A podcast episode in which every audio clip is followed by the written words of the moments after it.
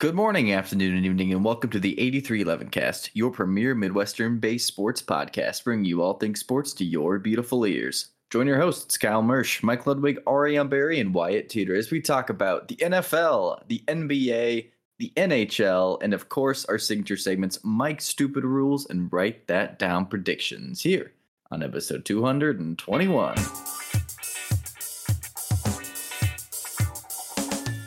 We have a fun fact this week, courtesy of Kyle. Yeah. So, courtesy of Jeff Passan or Passan, however you want to say it, depending on which coast you're from.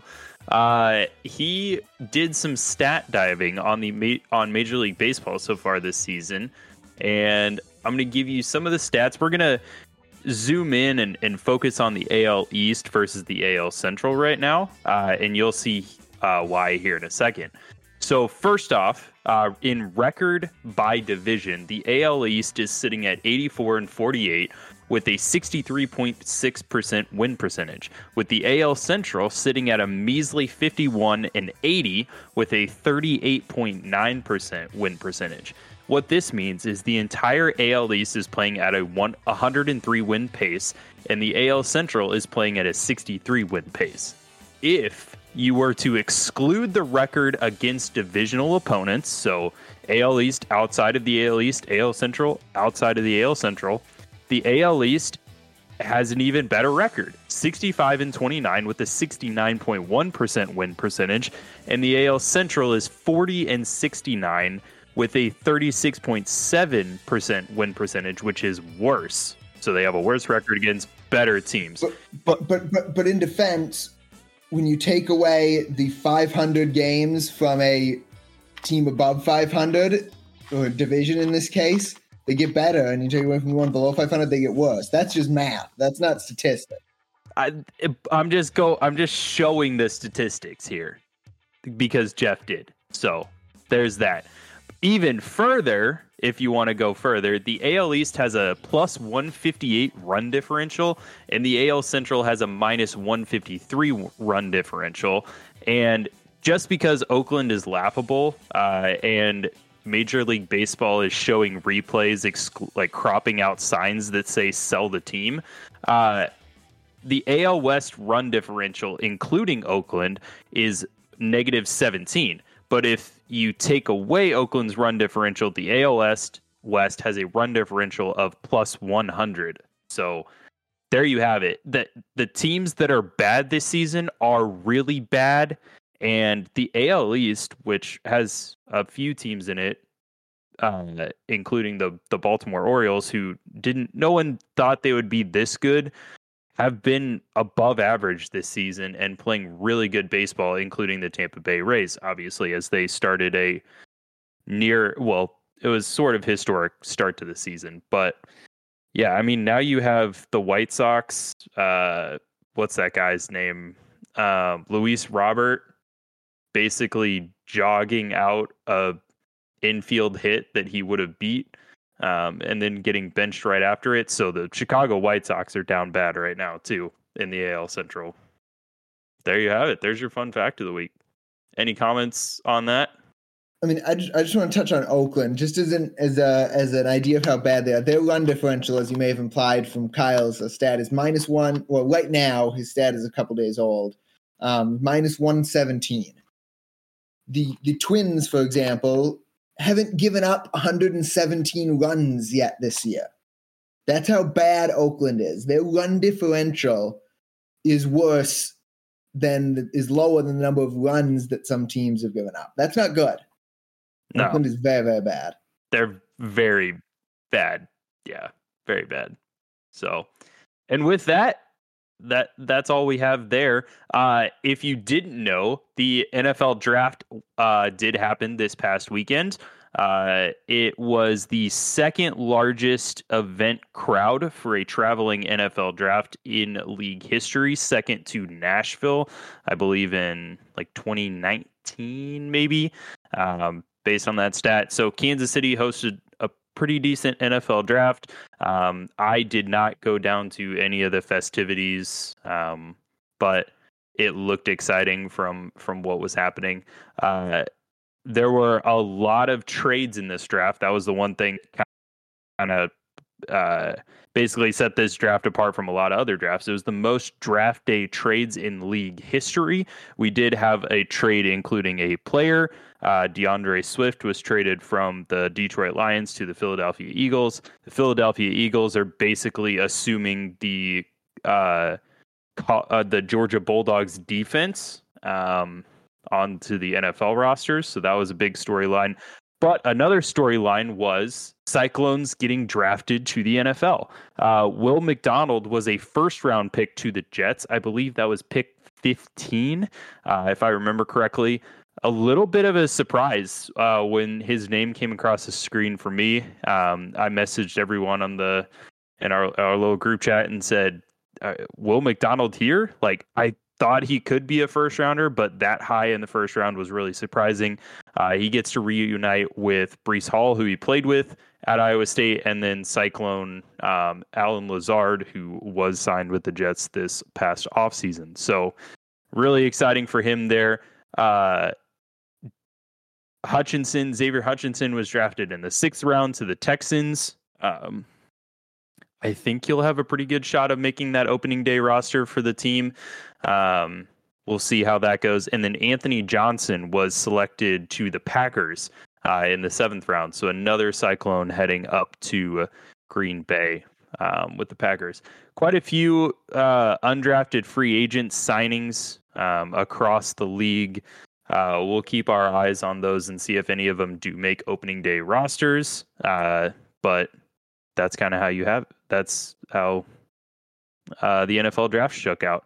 Any any uh, concerns or comments about the NFL draft? Any anybody feel a certain way about how their team drafted? I feel weird thinking that I might like I should be a Jets fan now or something. Because I don't have you know I don't have an NFL favorite team. So do I go with the Jets or the 49ers? It's, it seems like it's between those two now with the amount of Cyclones on both teams who else is on the 49ers besides Brock Purdy? I mean, just just Brock Purdy. The, the name Brock Purdy, I mean, that's equivalent to three or four Cyclones, I suppose. and he's a quarterback. I mean, and yeah, you're gonna you're gonna hear his name more than everybody else.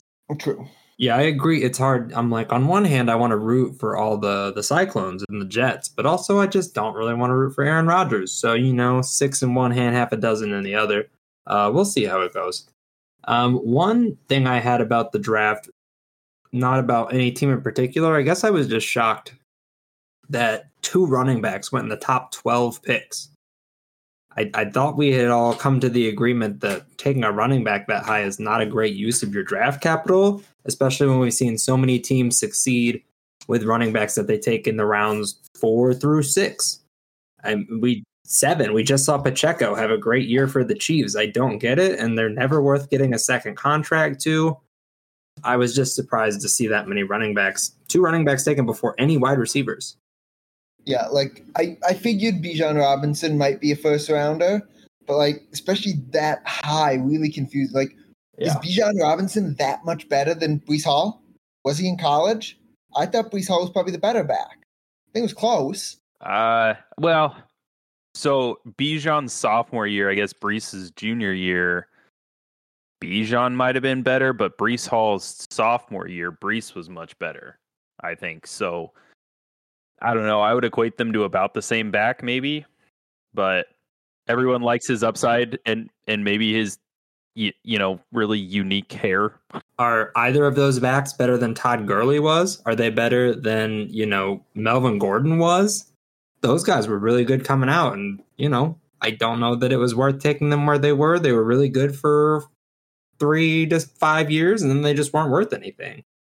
Running back is a brutal position, man. It just it does not pay to spend that much money. You're not going to get. Would you rather have three and a half to five years of elite running back play, or ten to fourteen years of elite offensive tackle play? You know what I mean? Yep. They no, just I, don't last that long. Or a yeah, or a star defensive end. I mean, right. you see a lot of teams going defensive line, offensive line. You protect your quarterback. If you're not in, a position to draft a generational quarterback, you you go and get you know either the best player available who's generational talent, and that's what the Texans did when they traded back up to pick three to get Will Anderson. Um, I I don't know it I, a lot of people seem shocked that two running backs went in the first round, and I was especially surprised with Detroit's pick of Jahmyr Gibbs. I felt like they had bigger holes than running back, especially since they had D'Andre Swift Who was a and David back. Montgomery on that team. So, and then obviously they traded D'Andre Swift. So, I, I don't know. It is what it is. But yeah, it was a it was a crazy draft, I would say. Yeah, I agree. It was it was an interesting draft. And I got thrown off by the only 31 picks in the fourth round or first round because the Dolphins had to forfeit theirs. Yep.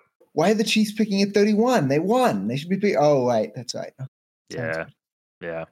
But that's it. Uh, th- only three quarterbacks were taken in the first round, with Will Levis sliding to the second round. It was kind of sad to see him just sit there and kind of mope all evening, not going uh, and being picked at all. But uh, it is what it is. I thought Minnesota was going to take him, but then Minnesota uh, took Jordan Addison. Um, so yeah, it was it was an interesting draft. We'll see how it all shakes out. Uh, and this just really kind of starts ramping us up for the 2023 NFL season. It does start ramping us up for that season. Um, but long before the uh, NFL season ramps up, uh, we got to finish up uh, the NBA and NHL. Uh, Ariane, how are we doing in the NBA? Yeah, as of last night, uh, Sunday night, the first round is officially over. Uh, that last game we were waiting on was Kings uh, Warriors. That was the only game seven we had in the first round. The Warriors did take it from the Sacramento Kings in the Sacramento Kings home stadium. Uh, a little bit of a bummer for Kings fans, but I don't think any of them are hanging their heads too far. Nobody expected them to be anywhere near where they are now. They took the reigning champs to seven. They were a three seed in the West. It looks sustainable. I think they're pretty excited to be where they are. Um, just going over the general first round uh, results. Um, Miami beat Milwaukee four to one in something that I don't think anybody really saw coming. Last episode, I said that my money would easily be on Milwaukee, even if Giannis missed the games. He didn't miss them, and they still lost. Uh, New York just kind of manhandled Cleveland four to one, just kind of completely dissolved their offense. It, they look pretty ugly, and it seems obvious that they need another piece in the summertime if they're going to compete in the postseason next year. They need to find out what they need to do at their three spot. Um, Philadelphia, with the only sweep in the first round, four to zero on Brooklyn.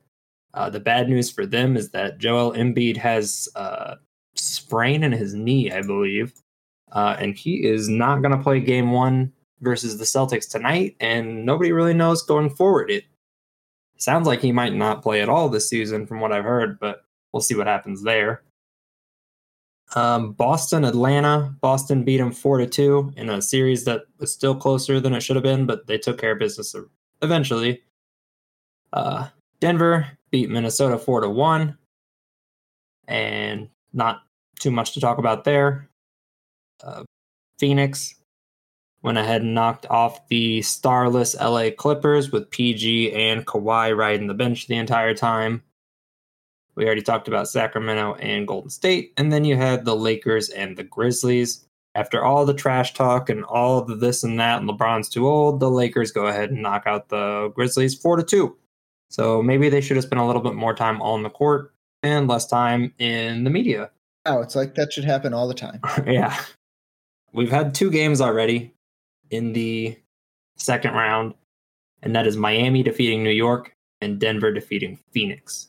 Uh, Miami also is probably going to miss Jimmy Butler for their next game. He sprained his ankle, so it's hard to tell when he'll be back for that. Inflammation can be tricky to to tamp down.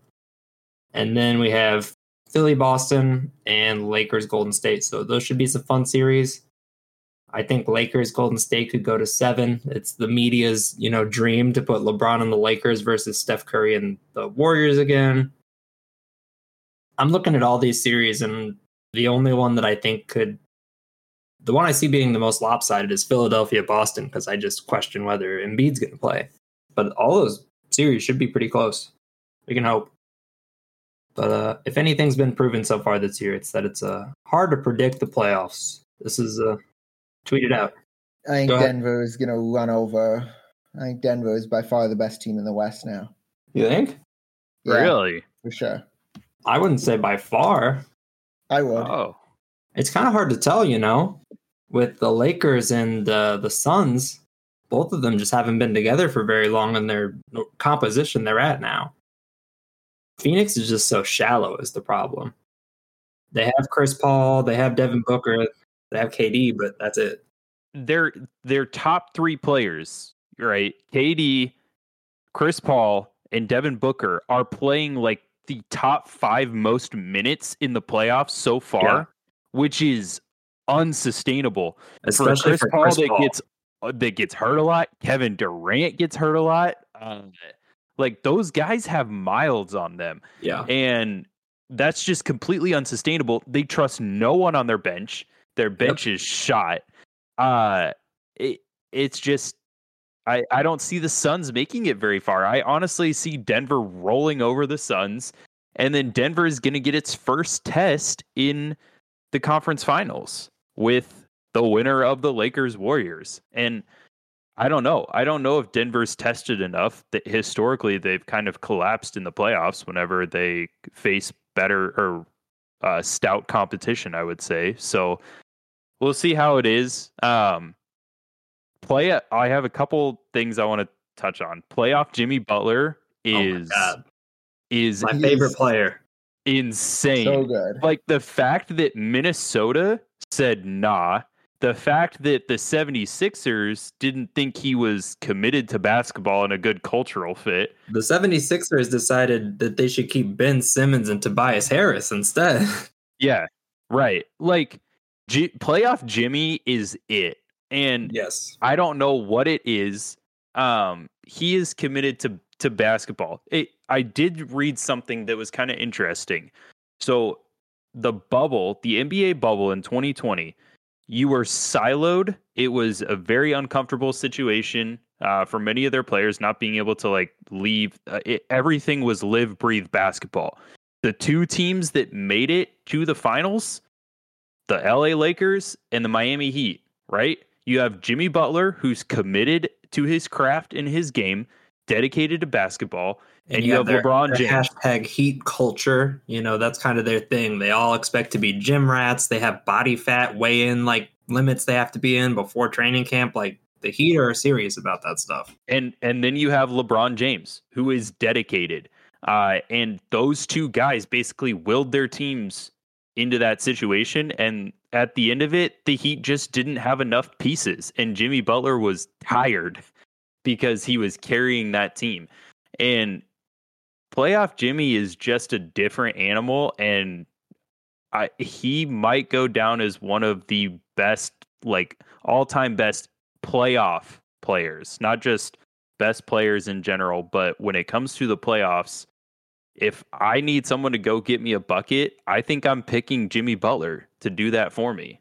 Yeah. I, I was talking about this with my wife, and I, I was like, I don't know. I think Jimmy Butler is like, if there are very few people in the playoffs this year, who are you taking over Jimmy Butler in the playoffs right now? There's not a lot of I people. I I and don't it feels know. weird. You know, Jimmy Butler is not the best player in the league, but I'm like, if I have to pick somebody to lead my team in the playoffs, it's like LeBron, Stephen Curry, maybe Giannis, although it didn't look good in those games against each other. He looked scared at the end of that game, honestly. He didn't want to take a shot. I'm like, he is just a different thing. I haven't watched that much tape, but in my mind, this is what it looks like to uh, go up against Jordan in the playoffs. He just does whatever he wants, just scores. And then he'll defend you on the other side too. It isn't like, you know, Stephen Curry's Yeah. an okay defender, but nobody's scared of Steph on defense. No, not at all. Jimmy will get you everywhere. Yeah. It's awesome. I love it. And another thing, so I I watched the end of that Heat Celtics game, right? Uh or sorry, the Heat uh Bucks game. Game 6 was it in uh Milwaukee? Game five. Or- Game 5. Yeah. There was no game six. Game 5. How if you were Milwaukee, how are you giving the ball at the end of the game to Grayson Allen? Like Yeah. why is why is Giannis not taking that shot? And at least why isn't Khris Middleton taking that shot? It's actually a really good point. I saw a lot of criticism after that game of Mike Budenholzer because he didn't call timeout. They're like, he had timeouts and he didn't use them. I guess I missed a part where calling a timeout magically gets you points. You can not score out of a timeout too. People acted like if he would have called a timeout, they just would have magically won. And I agree with you, Kyle. You got two people on the floor who should end a game for you, and they both they touched the ball and they passed it off. You don't get to pass it in that situation. This is what you get paid for. Either go get a bucket or lose the game. Nobody wants to lose the game with Grayson Allen Euro stepping his way down the tunnel while the clock expires. Like, it's unacceptable. You have to take some, you know, responsibility there. And I felt like Giannis was incredibly passive for the last three minutes of those that game, and I didn't like it very much. And Giannis committed an absolutely stupid foul Oh, that was an awful at the end of the game too. Like He fouled a three point jump shooter like three steps behind the line. yeah, No reason for it. if you want to I I hate saying that we should place the blame on one player, but if there is someone to place the blame on there, Giannis has to be looking in the mirror at himself there. Like you knew that you committed that that foul on that three-point shot at the end of the game. Go and get a bucket and make up for it. And you, you look at the box score and he had 30 whatever and a lot of rebounds, but you dig into that and the efficiency is not there. He went like 8 of 29 from the free throw line. Eh, You know, there's definitely things if he played up to a standard that we expect him, they win that game. Yeah. So obviously it's not on one person, but that's why you get paid the big bucks. That's why you're the superstar. People are going to look at you. also credit credit to the uh Kings there. Valiant effort, but Steph went out and had an all-time performance Yep. in a game 7 to close out a series. The most points ever in a game seven. Yeah. 2 days after laying a complete egg in their on their home court to close it out. Uh Steph went out and scored I think it was he scored or assisted on 66 points in that game, which is insane. Absolutely insane insane. Uh he just took over that game. It was it was impressive. So, I mean, good for the Warriors. The the Kings gave it a valiant effort. Um I expected more from Sabonis in this series. He got Honestly- up by Kevin Kevon Looney. Uh, yeah, I was like, I for a guy who, He, he got his chest stepped on. What more do you want from the man? Here we go. oh, When you get your chest stepped on, you forget how to box out for the entire rest of the series. Maybe he was just happened to you? terrified of Draymond Green for the rest of the series. I guess so, yeah. he's like, ah, I don't want to play hard. You can Um, have the rebounds. Don't hurt me. Yeah, I, I expected more out of Sabonis there, but man, De'Aaron Fox made a made a splash in this um, playoffs uh, this season. So I think the Kings will be exciting going forward. But man, credit to Golden State there for especially just Steph going out and closing out that series. Yeah, the Kings have everybody locked up except for uh, Harrison Barnes. So they're looking good for the next two years, I think. I mean, that's all I got. So Yeah. Anything else? I, I assume you're going to say this much in our next segment, right, Kyle? Oh, yeah. uh, sure. All right, sounds good. I'm going to hold you to it. Do do you just want to run the segment? Uh, No, no, I, no. I will. I will let you lead, just like Ariane led, and then I will uh, chime in. All right, sounds good. I expect I expect uh, five five minutes of deep breakdown of uh, the NHL playoffs after I set the table for you. All right, let me see if I can go grab some highlights real quick. uh, so the thing we talked about last week in the NHL playoffs, one of the big things was that um, home ice hadn't mattered that much, and that continued to be the case really um, in this last week. Um, home teams lost a lot of games, sixes and sevens that could have um, won them series or kept them alive um, including the biggest shocker, probably one of the biggest shockers in hockey history. You, you remember at the end of the season, I talked about the Bruins were probably one of the um, all-time great teams. They ended up losing the series in seven games to the Florida Panthers. The Panther, uh, I believe the Bruins were up three-one in this series at one point. I'm trying to find my app is not working, which is annoying. NHL app, get better. Uh, anyway, Boston was up at least 3 2, maybe even 3 1 in this series. Um, came back, gave up seven goals in game six to lose that. and then fell down in a 2-0 hole early in game 7, battled back, took a 3-2 lead, gave up the tying goal with less than a minute left and then ended up losing it in overtime. In the end, goaltending is what cost Boston. Right? The the thing about playoff hockey is that good goal if you have really good goaltending, you can win a series when you're the worst the worst team because your goaltender can just carry you. Same can be said the other way. You can lose a series when you're the better team if your goaltender just can't stop shots. And that's what it was for Boston. I don't think Florida was the better team this series, but their goalie was better. And oftentimes that's what matters most um, in the NHL playoffs is um, play of the goaltender. And Florida certainly won that one. And there you go. Boston, Boston was dominant all season. For the whole season, they only lost 12 games the entire year, and then they lose four out of seven. That's crazy. That is crazy. Is that is this one of the like biggest colossal failures in like the NHL playoffs? Ever? I mean, I don't, I don't know if I know enough of the history to say that it's got to be one of them. Yes, I mean, I won't know say it's the. I don't, I don't know enough NHL history to say that, but it's certainly one of them for sure. Yeah, I mean, just looking at like how good, like when you said they lost 12 games all season, just, I mean, I knew they were good, but when you said it out loud, that's crazy. It's like, yeah. you know, if the, the Warriors, the whatever 63, 70 win Warriors, I don't remember how many, the record setting year where they won the most games, if they got out in the first round or, you know, the undefeated Patriots who lost to those Giants, if they got out in the first round, like that would be crazy they all won in the championship game, which is where everyone assumed that this would end. Yes. I mean, that's I picked them to win the championship in my bracket. I just thought that they were too good. Normally, I don't pick the favorite, but in my mind, Boston was just too good not to. And then they like they were the literally head and shoulders above every other competition all year, and to go up against that team and and just really give that series away is pretty wild. Yeah. Florida was the worst team in the playoffs in terms of points too in either conference. So, yeah, that was, that was another surprising series though. Um, was the Avalanche also falling in seven games to Seattle? Um, in their second year as a franchise, I think.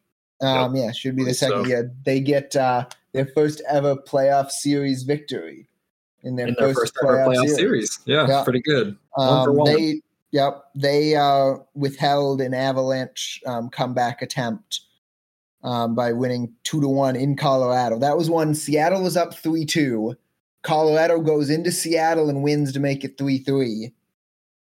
But then Seattle goes to Colorado and wins Game Seven anyway.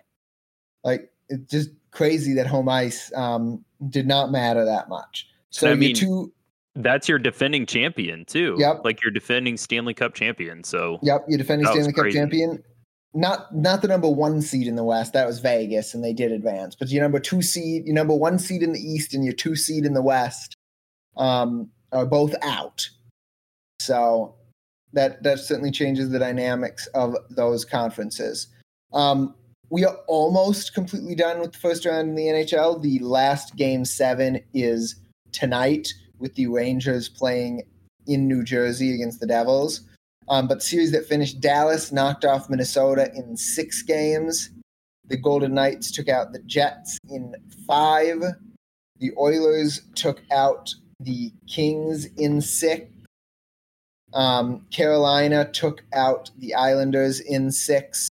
And Toronto took out the Lightning in six as well. So, uh, six game series um, with a majority four series got over in six, three and seven, and one and five. So no sweeps. So Toronto uh, did it to me appeared to have that series in control, and I thought Tampa Bay was going to fight back. I there was a game that I was watching; they were up three to one or four to one at one point, and then they lost in overtime. Uh, they let the yeah, Maple Leafs back into that game. Um, and I think that was a pretty pivotal moment in that series uh, for those teams. I when I that was the when we initially started about talking about the Stanley Cup playoffs, that was the series that I was the most interested to watch, um, just because I thought Tampa Bay had a chance, uh, and I was kind of excited for a Tampa Bay Boston Bruins second round matchup um, if it were to happen. So I was hoping for a game seven there, but we didn't get it unfortunately. So, and I am now seeing that uh, Boston's goalie was playing fairly injured, um, so that makes a difference too. But still, you, you, you expect better play from them. So, what's fairly injured for an NHL player? Like when you hear that, is that is that like a six week injury in the NFL? Is that a season ending injury in Major League Baseball? Like, how do we compare slightly injured in NHL? It all depends. Yes, NHL players tend to um, play through more. I, I don't have what the exact injury is. The report just says it was a debilitating and painful injury that limited his mobility and technique. He was the best goalie in, in, in during the season, he'll, or likely he'll win win the trophy for being the best goalie. But uh, then he didn't, uh, wasn't able to do it when it mattered. So, so I guess that begs the question then. At that point, if he is that injured and that hampered, are we not going to our backup goalie in that instance? Like, is it that big of a gap? That's the question they're they're asking in Boston right now. Is should they have? But they didn't, and that's that. Any other thoughts on the NHL? Yeah, one one other thing about NHL, you were talking about injuries. There's a giant, you know, resting starters not playing argument always happening in the NBA exact same season length as the NHL, and it just doesn't seem to be an issue for the NHL, who play a way more physical sport. Yeah, you, you don't see it. You occasionally see it like right at the end of the season, like you're locked into your playoff spot, you know, like you see it in the NFL. But you know, there's no load management days right. in the NHL. You don't see that. Yeah, like it's such an issue in the NBA that they just wrote new rules for it into the CBA, which we'll go over probably in the summer after we're done with the season. But like whenever I hear people say the season's just too long, you have to shorten it, otherwise the guys can't play. I'm like, let's put you on some skates and run you into each other for that many games and see if you're thankful for just playing basketball after that. NHL is a much more physical sport for yeah. sure. Yeah, I would agree. Well, with that, Mike, for all of our listeners who are maybe a more casual hockey fan, second round matchups, what are you looking at? And is is Vegas or Carolina the odds on favorite now to win the Stanley Cup with Boston being out? I would say Carolina's got to be the favorite. I mean, if you look at the standings, right, from the season, Carolina had the uh, second most points in the NHL, right? More than Vegas, and they had to play more games against Boston than Vegas did. So I'd say Carolina's the favorite, personally. Vegas would certainly be the favorite coming out of the West, but I'd say definitely Carolina is the favorite, especially because they're going to be rested, and whoever comes out of this Devils Rangers series is not going to be. Whereas Edmonton will have a little bit more time to rest um, before they um, play Vegas. So I would say Carolina is your favorite. I would look for them to advance over whoever they play. I think the most interesting series uh, this round is going to be Stars Kraken if you're looking for one series to watch, I'd watch Stars versus Kraken. Interested to see if Seattle can continue that against a another um, Western Conference foe. What they did against um, what they did against Colorado, or if Dallas's power play that killed Minnesota will uh, kill Seattle as well. Nice, cool. Well, there you have it, folks. That's uh, what's going on in the NBA and the NHL right now, and as always, we all need a little edification here on the 8311 cast. So, Mike, what do you have for us this week in this edition of Mike's Stupid Rules? So, this week is going to be more of a trivia um, question. It's going to be what happens is going to be is this a balk? That that that's your question. I'm going to need you all to guess. I'm going to explain a scenario. Runner on first, less than two outs. The pitcher is on the rubber. He drops the ball. Is this a balk? Is this just a dead ball? Timeout? Is it a pitch that gets called a ball? How would you officiate that? Say that again. Say it again It- first. What, It's what, what, what- hold on, Kyle. Hold on, Kyle. Hold on, Kyle. Runner on base. The pitcher is on the rubber, and he drops the ball. Just falls out of his hand. He drops it. Is it just you can just step off and time out? Is it a balk? Is it a ball? What is it? I would say it's just a dead ball. Is is that is that movement supposed to deceive the runner? Uh, Okay, so why it says dead ball. Well, I think What- I've seen this before. Johnny Cueto pitching for the Royals. This happened. It was called a balk. I'm going with a balk. I was also feeling balk. So that, that's the official guess. Ian and Kyle going with balk, and Wyatt is going with um, going Dead with ball. just de- well, I guess live ball. I guess not a pitch, just whatever. I mean, since he was on the rubber, it probably is actually a balk, even though I don't know. The balk rule is so terrible anyway. It- Isn't isn't it have like verbiage like an unnatural movement that's supposed to like deceive somebody or That is- something? Part of it, yes, that is one of the provisions for a balk, but also any movement, any motion to deliver your pitch, which is not your normal motion with runners on base, can be considered a balk, right? So since he was on the rubber, the ball left his hand, it wasn't his normal motion. That's a balk. Doesn't matter that he that it was an accident or anything like that. That's a balk. You cannot drop the ball while standing on the rubber with a runner on base. It will be a balk. If nobody's on base, he's probably fine. But with a runner on base, that's a balk. Yeah, I I think this happened. If if my memory serves me right, uh, when Johnny Cueto pitched for the Royals, um, one of his two years there, this this happened, or one of it was he there for one or two years? Just one. This happened to him, and it was called in a game. So, I think that's what my memory serves.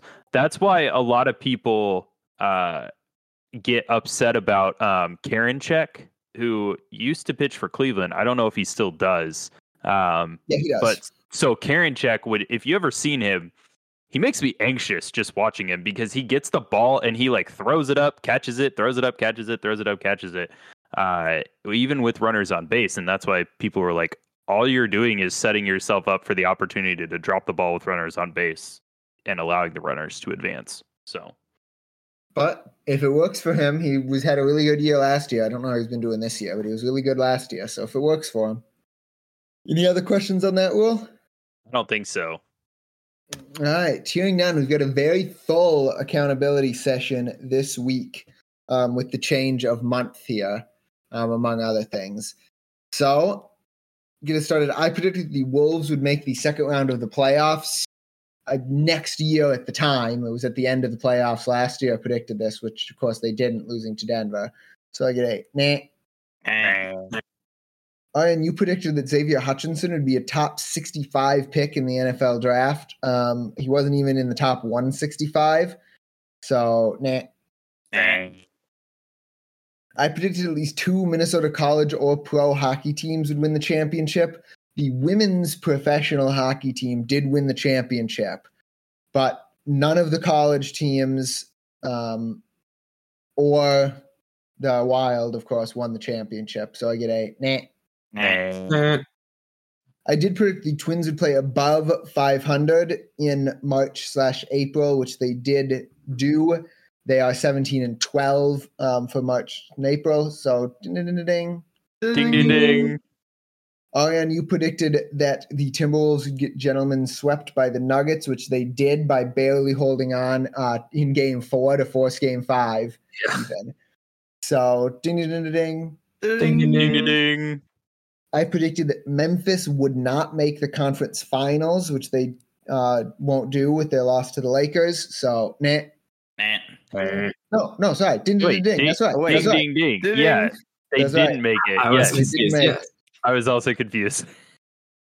That one's right. My bad. My bad. We just make whatever noise you tell us to make. Yep. Your followers, not leaders. Oh no, right. behind the curtain.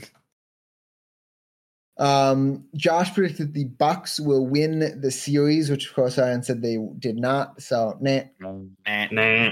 And Kyle, you predicted one of the Merc drivers will win at Baku, but um, one of the Merc drivers, Hamilton was the highest Merc drive, and he finished sixth. So that's Yeah. very much not right. So Nah. nah. Nah. that is it for our accountability session. So to put stuff um, back on the board, I'm going to predict that the Chicago White Sox, who have just been awful this year, they're, they're uh, lost 10 out of 11, and they're now uh, 8 and 21, but are somehow still not in last in the AL Central. Kyle, the Royals also suck. Um, The Mhm. White Sox are going to be in last at the end of May. The Royals catch them. man i i don't believe in the royals and it's just it's uh it's unexpected when you see that the royals win a game um so boy the white sox have been especially bad and they don't seem to care either um There are seven games between Kansas City and Chicago this month, and that might be the difference.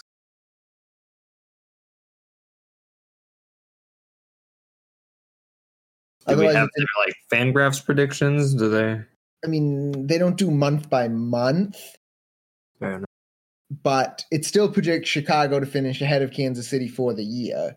Yeah. Um, Fangraphs project projects the White Sox still at 73 wins, the Tigers at 69, and the Royals at 66 come the end of the year.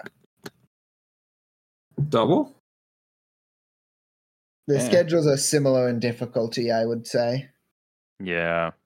That's my gut reaction was a double. I mean, they're both just so bad.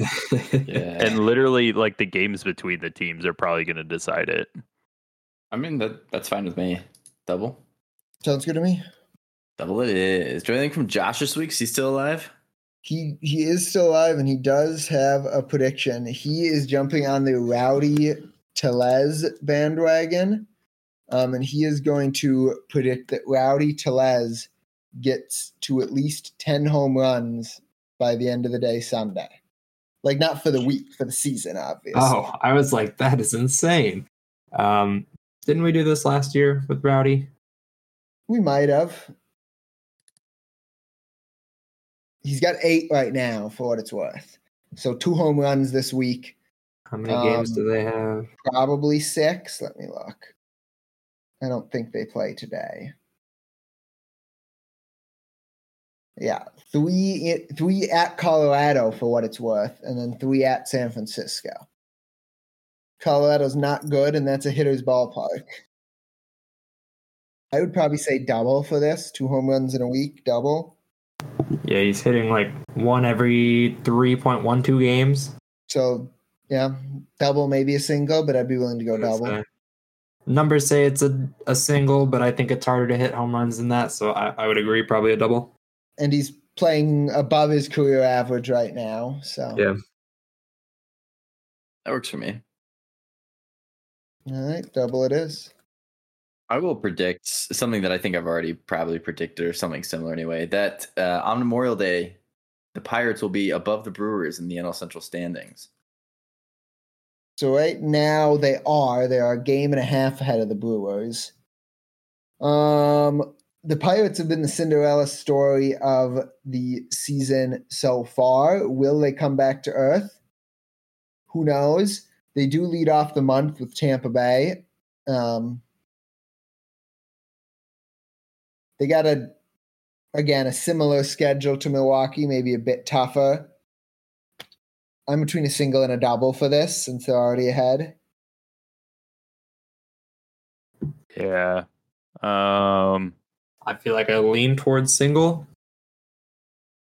You I'll think say single. Pirates. You guys think that the Pirates are going to maintain that? I haven't seen anything that says they haven't. They haven't started slipping yet, I guess. yep. That's fair. And they're Okay. already there. Not by a lot.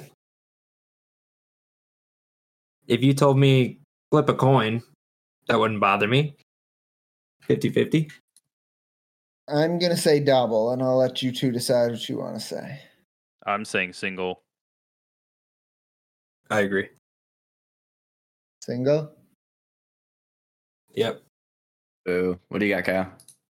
Uh Warriors versus Heat finals. So according to 538, the Warriors have a 14% chance of making the finals, and the Heat have a 7% chance of making the finals. So the quick math on that says that that's about a 1% chance of that happening. So this is probably a home run. All right. Uh, you yeah. have reason to not say it's a home run? Um, other than my utter and complete belief that Jimmy Butler's a complete stud, uh, no, we can give it a home run. Wyatt, you good with that? Yeah, that's fine.